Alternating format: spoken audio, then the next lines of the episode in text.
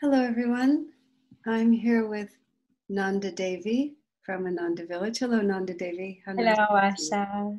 Nice to see you. Nanda Devi today is working at Crystal Hermitage, so she's actually broadcasting from the living room of the apartment where Swami lives. So this is sort of gives us a special treat. You can see the picture on the wall in some of that lovely room. When this COVID epidemic ends, those of you who are able, you can come visit Ananda Village, and you can visit Swami's room there. This being the day after his birthday, it's especially nice to be there. Okay, Nanda Devi. So, talk to me a little bit about where you grew up and what your life was like before you became a disciple. Mm-hmm.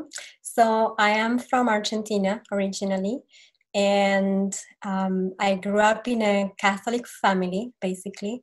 Uh, especially my mom. Not everybody in my family was, you know, dedicated to the path. The Catholic Church is the main, you know, religion, at least in Argentina. And so, um, somewhere along the path, my mom um, you know, she was going to a Catholic church and something awakened in her. And so she decided to dedicate more of her time to, you know, study the teachings through the church. And so by the time I came to her life, you know, we had a pretty devout, you know, family, you know, lifestyle. And she taught me how to pray. She taught me you know how to sort of you know keep the image of jesus sort of in my life. And at one point um, you know she started to have questions you know that uh, were not being answered through the church you know and her relationship you know with her own spirituality and the things that the church were was able to give her. So you know from going to church on sundays and stuff we started you know we sort of stopped doing all that. Um, but how old were you when she stopped?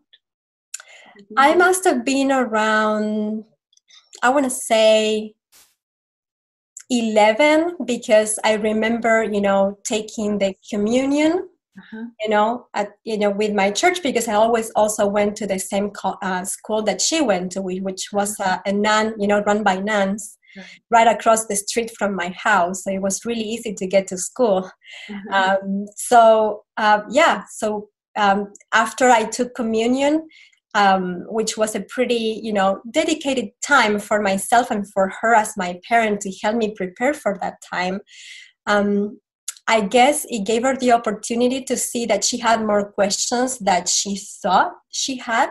And it's like some things are not making sense you know because you know we can how can i prove that this path is real for me you know i feel devotion i feel um, some sort of connection but she wasn't able to deepen that and i think there was no way for her um, and no support really mm-hmm. you know mm-hmm. from the church that would tell her how she could deepen that sense of connectedness that she was already feeling um, so I didn't question why she stopped going to church or why we stopped going to church. I wasn't so, you know, committed. Nine years old, it's or eleven years old. It's like, you know, you're sort of in your social years. You know, hanging out with your friends. Um, I was always very shy, but I wasn't the type of kid that um, you know questions a lot about things. It wasn't so much in my nature, and so around the time when I was 17, she found a yoga center. She started to experience some pains in her body, and the doctor told her that she needed to practice yoga. So she found the only center in my small town that was teaching yoga, and so she started taking regular classes. And after about a year, the person running the center, um, which is Nayaswami Mokshananda today, mm-hmm. um, you know, invited her to come and practice meditation. So you know, for whatever reason she did, I don't know what exactly, you know, called to her to go and practice meditation. But I remember very distinctively she coming home, you know, after a long day of work and having been in the class and telling me what type of conversations they would have and what the spiritual path meant within the yoga philosophy. And what really struck a chord in me was when she explained to me that it was about changing yourself. Mm-hmm. And so that sort of like, wow, that's interesting. You know, I want to be able to change myself. And I wasn't really sure what that meant. I wasn't you know going through my thoughts or my feelings about it i didn't know what that meant to change myself but i remember the feelings of within myself thinking that if i could be a better better version of myself i wanted i wanted to do it. Uh-huh. so after a short while i started attending the meditation classes as well. So you weren't motivated by any anguish you weren't suffering you weren't really desperate for a change. It just sort of came into your life you thought it was a good idea and then yes. you sailed off to do it okay yes i had a pretty normal life childhood mm-hmm. um, you know i was at that time a teenager with you know her own bubbles and idea mm-hmm. idyllic ideas of the world and not you know coming to a point also in my life where i needed to decide what to do you know i was finishing high school getting ready to begin college and mm-hmm. i just didn't know you know I, I had no idea what to do but it wasn't like something heavy in my brain mm. uh, my family situation has always been you know pretty supportive in general my mm. mom is the person that i've always had a closer relationship to even more than my dad mm. um, and i could i guess you could say that i didn't have the greatest relationship with my dad back then you know i was a pretty feisty um, teenager you know and um, not always rebelling against you know what i was being told to do but i wanted an explanation. Mm-hmm. and if i didn't get it's like an explanation of why i should do things the way they're being asked of me you know it's like no i need an explanation you know? So that could lead to some sort of uh, disharmony with my dad especially. Um, but that was it. That was you could say probably the most um, in, in harmony that i disharmony that I felt, you know, within my family. Um, so but you, yeah. Go ahead. So then you went with your mother to the meditation class. Yeah. And did you immediately? So you're set. So you're 17 and you go to the meditation class. Yeah. Was he presenting Yogananda as part of the meditation at that time or no? Not not back there. He was at that point a disciple of Master Mm-hmm. Um, he had come to master through SRF, mm-hmm. basically. Um, but the the way that it was set, it was master's picture was always around the center, mm-hmm. and he would you know tell people who master you know picture who he was and why he was there, but. Um, the approach to the approach that he had at that point of teaching meditation was different from what we know from Ananda today. Mm-hmm. So it mm-hmm. wasn't until many years later when we became Ananda that the, the, the shape and the structure of how you know he taught meditation and then how we taught meditation at the center changed so it was more of an indian you know the indian approach to meditation and you know pranayamas and right. So, did you like it? Did you take to it right away?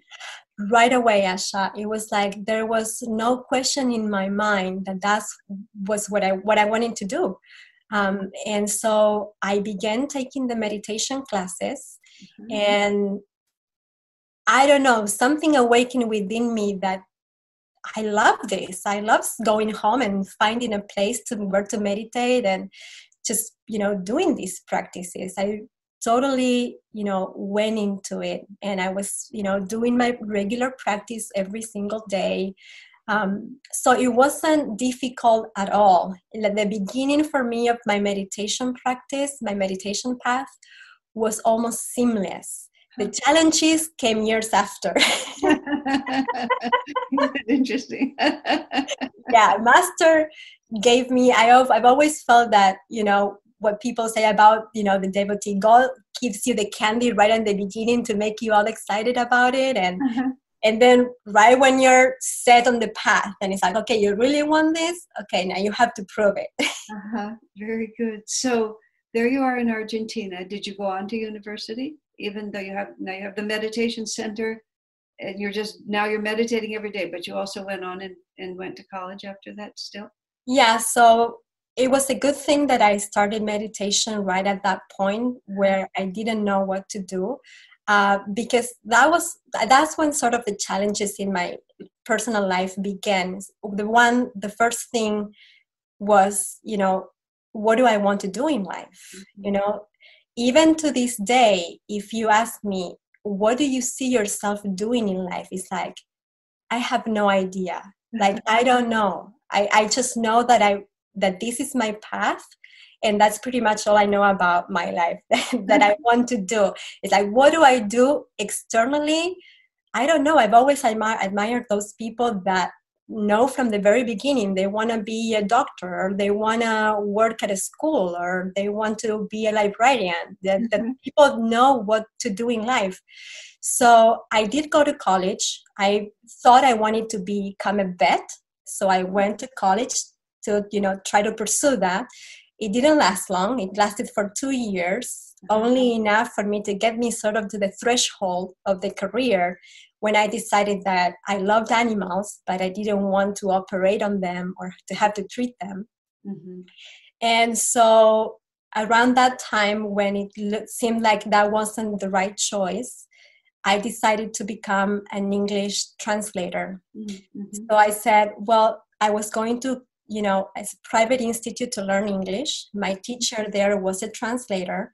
So I thought I would try translation because it seemed like language came a little bit easier for me but i was i wasn't sure that that was you know my path either it just was something else that seemed like a possibility so i went to college for another three years to become an english translator but the more the time progressed you know, in those years in college, I was also becoming more involved with the yoga center. Mm-hmm. So, alongside doing college, I was also becoming a yoga instructor instructor in in the center, and even began to teach meditation a little bit, you mm-hmm. know, there. And I was, you know, being with people all the time, with students. You know, I was at the secretary, just welcoming people for different classes. So my life there became more involved. And it seemed really strong in me that that's what I wanted to pursue. Mm-hmm. So after you know those three years in college where i was also developing my life at the center it really became clear that college just wasn't what i wanted to do going to college was really really challenging mm-hmm. um, and so I decided to drop it and to dedicate my full time to the center there, and that's what I did. Mm-hmm. So yeah. when did when did um, Swami Kriyananda come into the picture for you? Okay, so um, we were at, at, that point when I decided to drop college and dedicate my life to the center. We were trying to give the center, which at that point the center was only a yoga and meditation center. Mm-hmm dedicating to you know teaching the philosophy of yoga and we had master was the guru but there wasn't any formality around it or or a structure you could say so at one point mokshananda the person running the center decided that you know it feels right to become to dedicate this center to Paramahansa Yogananda, which is our master. So why not try and see if that happens? So he tried uh, going through SRF and see if they would take it and we could become an SRF center. But that didn't, you know, it just, it wasn't meant to happen. So since that didn't succeed, he started looking online for what other options are there, you know, to represent master. And somehow he found Swami. He had always known of Swami all along, but you know the main picture had always been SRF. So he started researching about Swami a little bit more, and somehow he became in touch with Lakshman, who at that point was his personal assistant. Swama, uh, Lakshman gave him Swami's personal email, and all of a sudden he's emailing personally with Swami back and forth. And this is the year 2009 coming into 2010. So did you, did you then go to America to meet Swamiji in 2009? That's right. So yeah, actually, we we made a trip in 2010. Uh, and this was all through Mokshananda's researching about Swami and Ananda. So 2010, uh, Swami said, why don't you come and visit Ananda and see if this is in tune with what you want to do? Um, so a small group of us came for the first time. We were going to do a pilgrimage around LA to you, you know know the Ananda ashram at the time there, and then go visit you know the places where Master had lived. And then the last two weeks of the trip, we came to Ananda village, and Bhaktimar, who is the church of the Spanish ministry, gave us a tour of the whole community.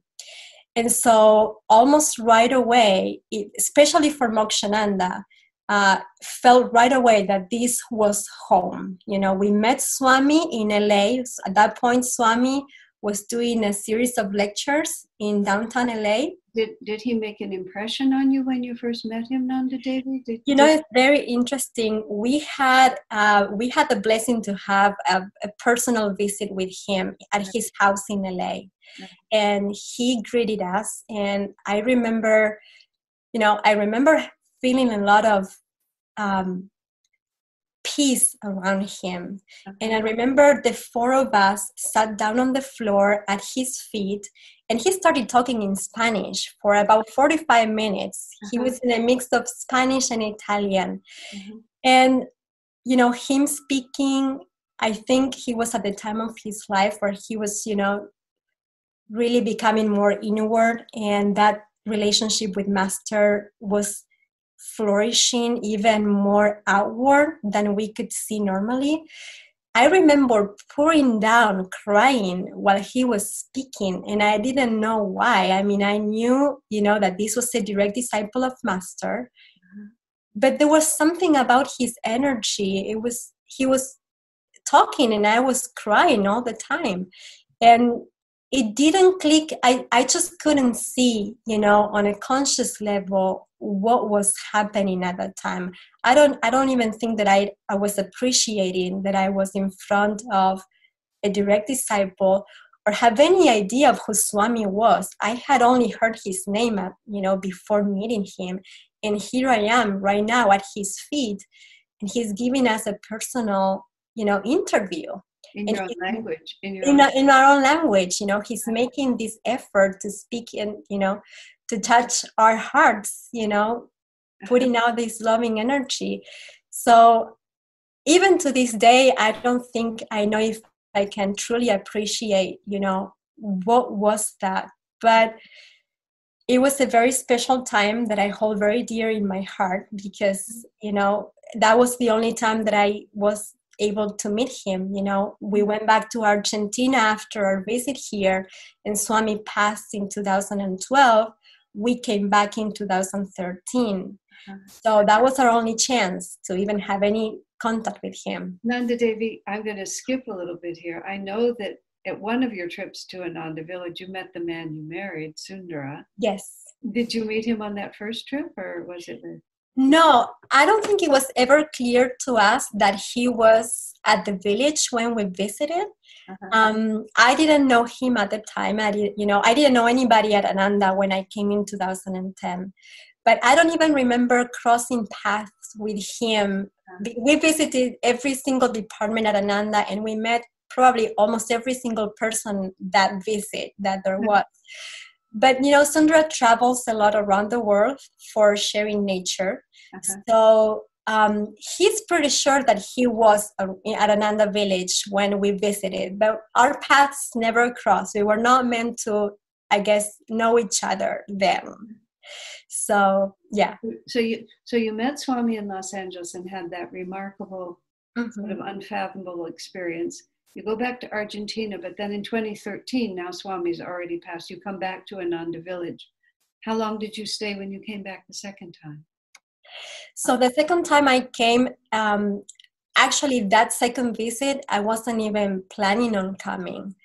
Um, I had come to a point, so there was a lot of turmoil by the second time when I came mm-hmm. inwardly, my own, you know, spiritual life was okay, I could say, but I had a lot of emotions going on. I think those years of practice meditation and dedicating myself more, you know, fully to the path allow for some karmic, you know, seeds to sprout and be able to pull them out. And so, but by the time 2013 came, I had made the very clear decision within myself that I wanted to be happy, that I had the blessing to be on a spiritual path, that I needed to take advantage of it. And basically, I just didn't want to suffer anymore inwardly, you know. Nobody else was causing me the you know any harm it was myself the the intake that i had upon the things that i thought were happening to me. You know i just i just felt like something needed to happen like not something needed to change in my life. And i didn't know what that was going to look like what was going to help that change happen. Um, but I, I felt really strongly that i was done with feeling that way. I from now on i want to be happy. And so 2013 that was I think we came in October or November, if I'm not mistaken. So the idea, you know, from 2010 to 2013, three years elapsed, and our relationship on a distance with Ananda flourished even more. And we decided why not have an Ananda community in Argentina? But how do we make it happen? So the second trip, the purpose of that trip was to learn how to make a community happen basically from from the base yeah from the ground up. And um, so we came back with the idea of learning. That trip i wasn't going to come because we came with a bigger group which meant that most of the people that were helping sustain the center would not be there to you know keep it going while the rest of the group came. And i was one of the teachers at the center there. Mm-hmm. so i I just felt good enough with myself, strong enough in myself to say, I can stay, even though part of me wanted to come. And uh, Mokshananda insisted that I, I came as well. So I was only going to be here for about three weeks with the rest of the group.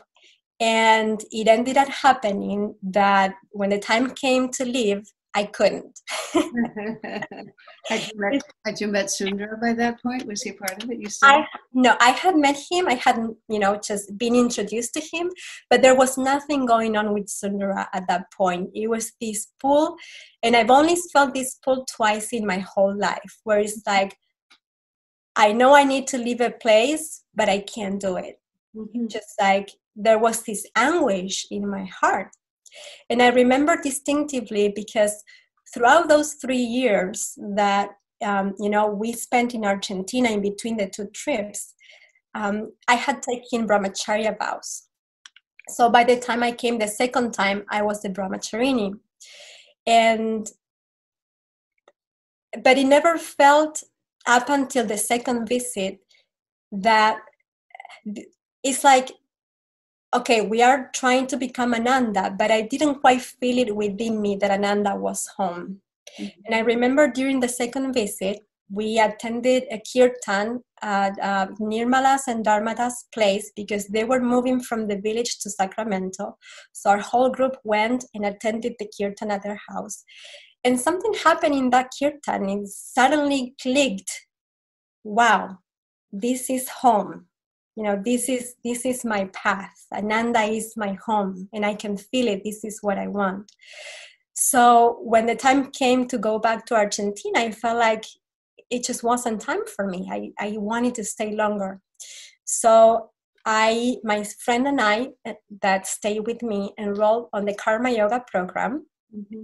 also to have a larger understanding of you know how to you know have a community and how to have a program that we could run in argentina all along even though i was staying longer the program or the plan was to go back to argentina and help develop the center there um, but throughout that time in karma yoga sundara was working at the expanding light as well and that gave us a chance to know each other mm-hmm. and so i you know i remember feeling the first time i met him it's like I really connected with his energy. There was, you know, it felt like somebody that I have known for a long time.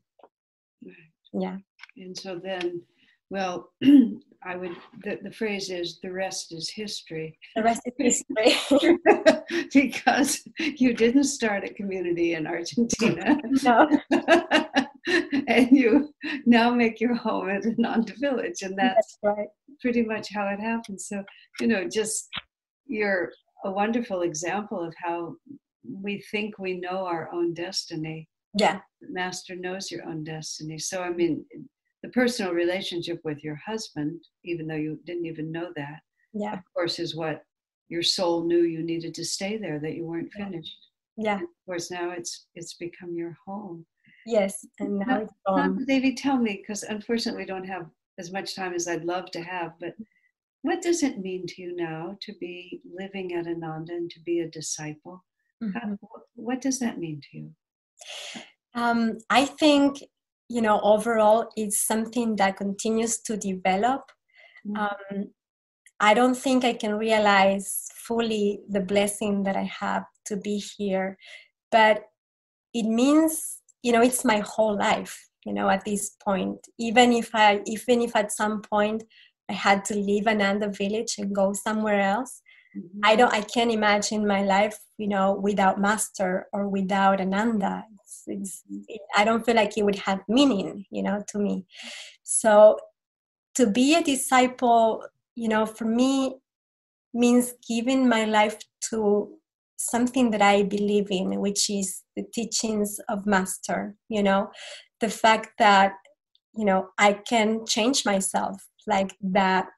You know, initial thought that even brought me to the path. You know, I want to change myself. That I can be happy because mm-hmm. these have been things, threats throughout my life that have always been sort of up at the front, you know, of my consciousness. I know I want to be happy and I know I, I want to dedicate myself to something bigger than me.